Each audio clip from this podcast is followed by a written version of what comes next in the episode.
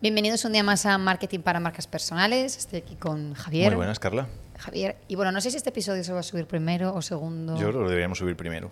¿El primero de todos? Sí, para que siga siendo. Para instaurar útil. como la nueva Así que, tanda. Sergio, ya sabes. Vale, exacto. No, es porque desde hoy, a no ser que las cosas cambien, la idea es cambiar un poco el formato del podcast y que cada semana haya una cosa distinta que no vamos a desvelar aún. Sí, no. Nos esperamos No, a que puedes esté la cosa la primera que en vamos la a que comentar estamos hoy. ahora, que es de noticias y cosas interesantes que pasan en redes sociales.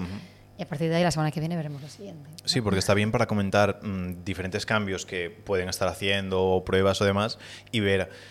Es que con los clientes lo hacemos continuamente, entonces para los del podcast también va a ser útil para ellos el hecho de que cuando hay algún cambio, si somos los primeros en aprovecharlo o en enfocar la estrategia para que podamos hacerlo lo antes posible, es más probable que nos vaya bien y que aprovechemos ese empuje. El otro día en el evento con los clientes lo comentaba de- del cambio de los reels, de la exposición que tenía, en base a... Los números, sí, no porque lo enseñase menos, sino porque había mucha más competencia utilizando los Reels. Entonces, si, fui- si fuimos de las primeras personas en utilizar Reels, conseguimos un volumen mucho mayor de lo que se puede conseguir ahora, aunque el contenido no fuese tan bueno.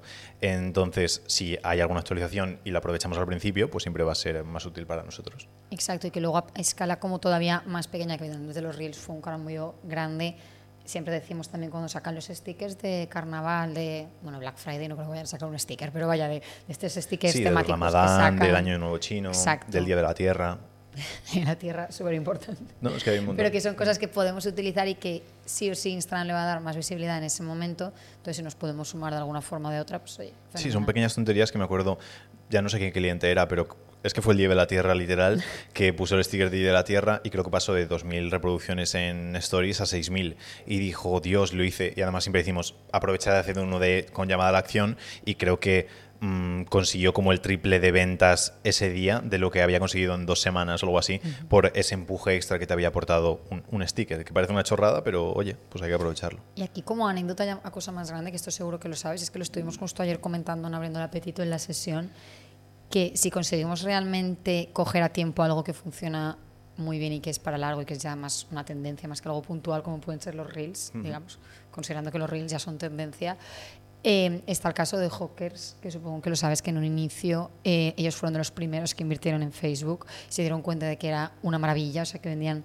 que metían un euro y le salía una venta de unas gafas a 30, 40 por los márgenes que ellos tuviesen y dijeron, mm, reinvertimos todo. Y a partir de ahí fue cuando consiguieron esa exposición tan loca. Luego a partir de ahí ya colaboraron con Paula Echevarría y cosas de estas. Pero en un inicio como que el súper empuje que tuvieron fue porque pillaron un momento en el que Meta, que por aquel entonces sería Facebook, eh, estaba como todavía empezando en España, que todavía no se estaba como aprovechando, sobre todo en e-commerce y demás, y explotaron. Y ahora todos, espero que todos los que estén escuchando sepan de qué hablamos, vaya. Sí, aprovechar tendencias, básicamente. Pero bueno, exacto. Eh, diferentes ejemplos de por qué tenemos que aprovechar tendencias y por qué vamos a instaurar esta sección. Entonces, la primera de todo. ¿La, comento yo? Vale. Eh, TikTok está haciendo las primeras pruebas de vídeos de 15 minutos. Entonces la cuestión es, ¿debería preocuparse YouTube? Igual esto puede ser hasta un clip solo, así para que la gente ponga comentarios. Entonces, Carla, están haciendo pruebas de vídeos de 15 minutos. Mm, competencia para YouTube. ¿Qué opinas? Es que yo hasta antes de ver esta noticia, que 15 minutos ya me parece muchísimo, ya me parecía que sí que debería preocuparse por algo que estuvimos comentando el otro día y es el hecho de que YouTube yo creo que todos lo tenemos como un referente en cuanto a formación, tutoriales, el cómo hago esto, se me ha roto esto, eh, qué botón tengo que apretar en Apple para que, o sea, como formación, digamos, o cosas útiles. Y tú el otro día lo dijiste justo y creo que es el ejemplo perfecto de es que ya hasta cuando tengo que buscar una receta la busco en TikTok.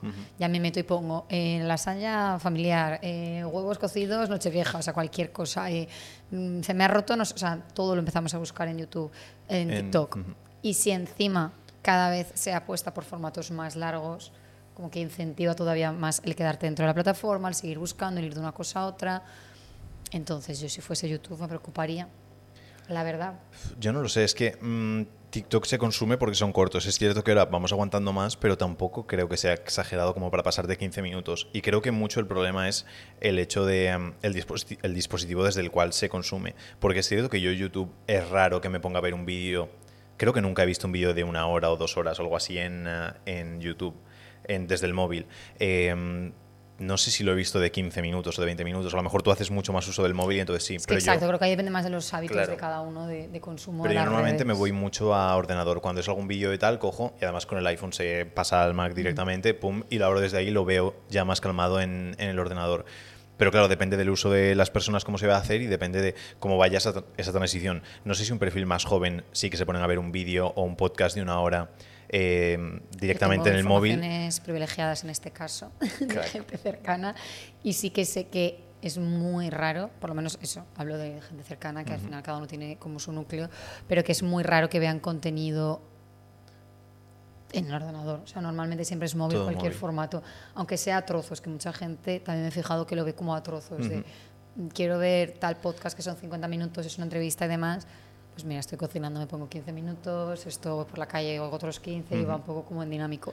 Que eso es algo que, bueno, no sé si en YouTube Premium se puede hacer lo de quitar la pantalla. Sí, es que ahora desde hace Eso- una semana mm, YouTube ha puesto aviso de, mm, de estás usando, bueno, en mi caso, estás usando un bloqueador de anuncios, eh, están prohibidos en YouTube tal y cual, entonces desactívalo para poder acceder y tienes la X que lo quitas y sigues con tu bloqueador de anuncios tranquilamente. Pero es cierto que probablemente en un futuro no muy lejano ya no te dejen utilizarlo y te toque o tragar el anuncio o pagar YouTube Premium. Y con YouTube Premium tienes la opción de poder bloquear la pantalla y poder escucharlo, que mucha gente que paga YouTube Premium, sé que eso para podcast o demás, se lo pone en YouTube en lugar de Spotify, lo bloquea y lo mantiene, porque hay mucha música que no existe en Spotify, que sí que la tienes en YouTube, por ejemplo, etcétera, etcétera.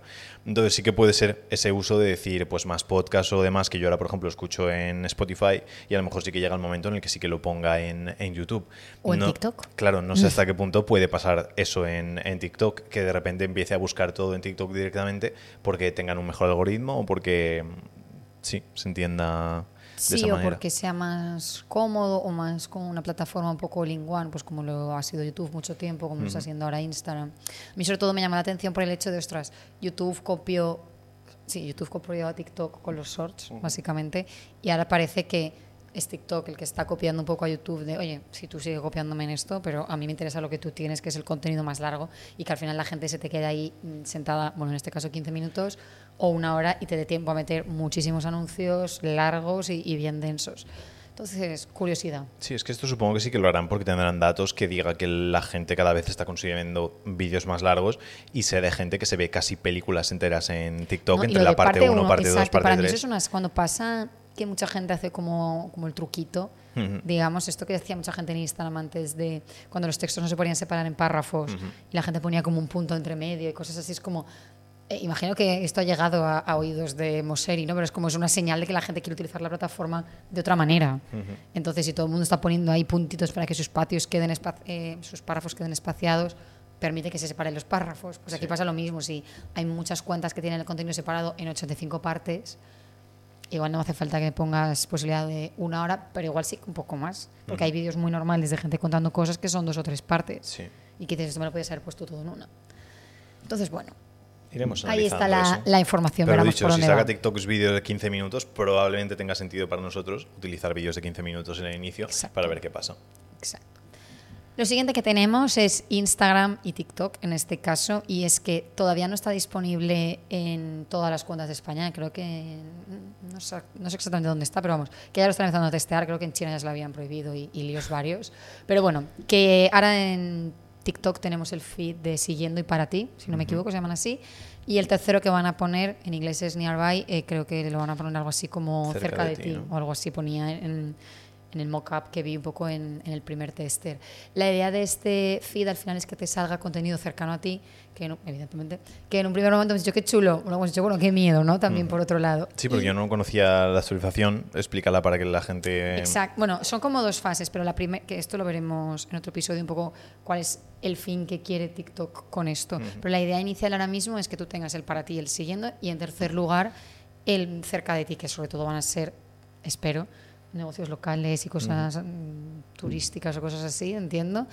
Em, la idea es que esto TikTok ya lo ha lanzado, aunque nosotros no lo tengamos, y parece ser que Instagram está empezando a testarlo en historias, que la primera mm, burbujita que te salga en vez de ser todas las personas maravillosas que sigas y que te interesen, sea un cerca de ti. Entonces, a partir de ahí puedas cotillar un poco. Sí, sí que es cierto que supongo que si la cuenta la tienes privada ya no aparecerás, entonces por ahí ningún problema. Pero estaba pensado, claro, que en China o en grandes, en grandes ciudades cerca de ti, si son 10 kilómetros, por ejemplo, te pueden salir millones de personas, Mm. pero claro, te vas a un pueblo de España y cerca de ti te salen solo No, tus claro. vecinos. Ves el vecino. Y dices, joder, qué desastre, pero bueno, tienes la opción de poner privada la cuenta y que ya no lo vean, entonces sí que puede ser muy interesante para negocios, que de repente encuentres... Es que yo por... por mm, ver localizaciones, por ejemplo, de repente decir, va, en Valencia, ver qué historias están subiendo y de repente ver un negocio y decir, ostras, qué chulo y no tenía ni idea de que este negocio eh, estuviese en Valencia, pues si encima es cerca de ti, te puedes enterar de cosas muy interesantes que pueden estar pasando o haciendo en base a eso. Y creo que yo sí en puede Maps ser busco todo. muy útil. ¿En dónde? En Maps. O sea, En yo siempre Maps. que quiero una cafetería pongo café, eh, no sé, lo busco en Maps y realmente esa Sí, información ya salen está ahí. ahí. Ujú. Entonces, mm, creo que ahora nos parece un poco, no sé si loco de Black Mirror, pero que al final de otras formas ya se está haciendo y que realmente las ubicaciones ya las sabemos porque ahora no puedes buscar cerca de mí, de, de ti, pero puedes buscar Valencia, puedes buscar Madrid, puedes buscar eh, esta calle. Sí. Entonces, que igual lo otro es un poco más en la cara, pero bueno.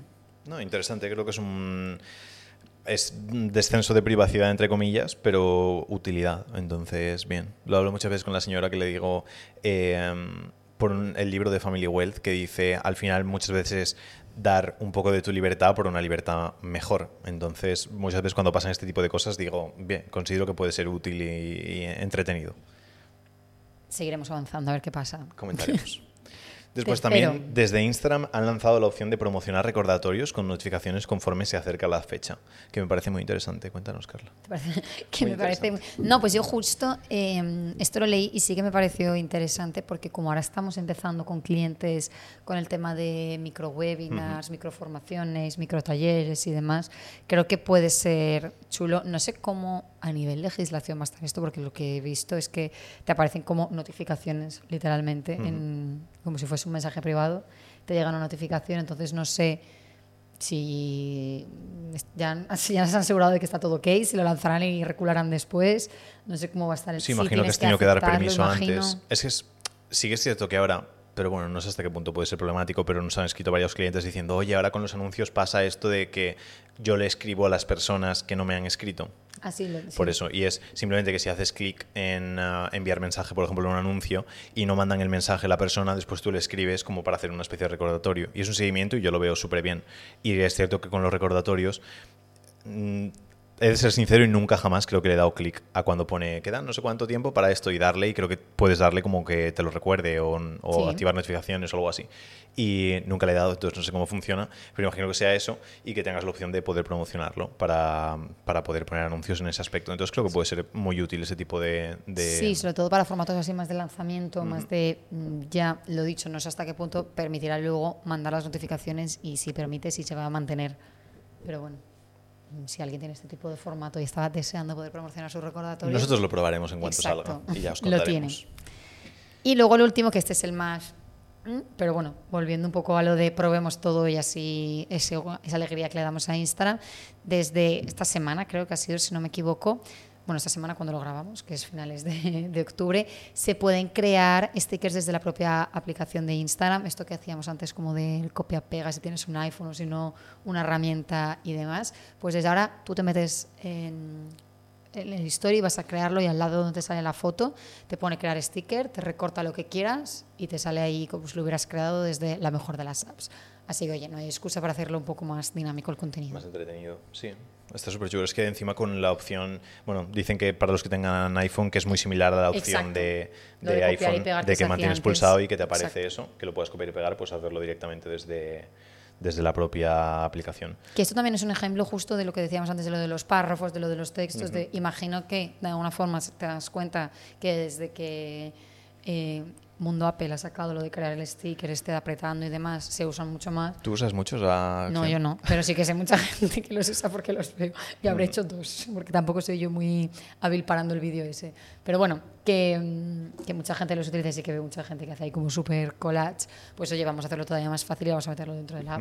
Que total, lo que es la tecnología o, o la idea ya está. Sí, es que muchas veces lo pienso porque esto ha pasado infinidad de veces con aplicaciones que se dedicaban a hacer X cosa y luego la propia o el propio móvil o, el- otra aplicación más grande lo acaba haciendo y dices, buah, pues paso totalmente de, Es que había app de esa antes, aplicación. claro, sí, por sí eso. que tengo algunos conocidos que usaban como una app para crear el sticker. Y pasa mucho, entonces es un poco rollo para esas aplicaciones, pero bueno, es eh, una forma de, de, pues, flexibilizar la opción de tener eso en Instagram, que a lo mejor ahora solo tenían los, a lo mejor todos los de Android lo tienen y los de Apple llegamos No cinco años tarde, que pasa no muchas veces.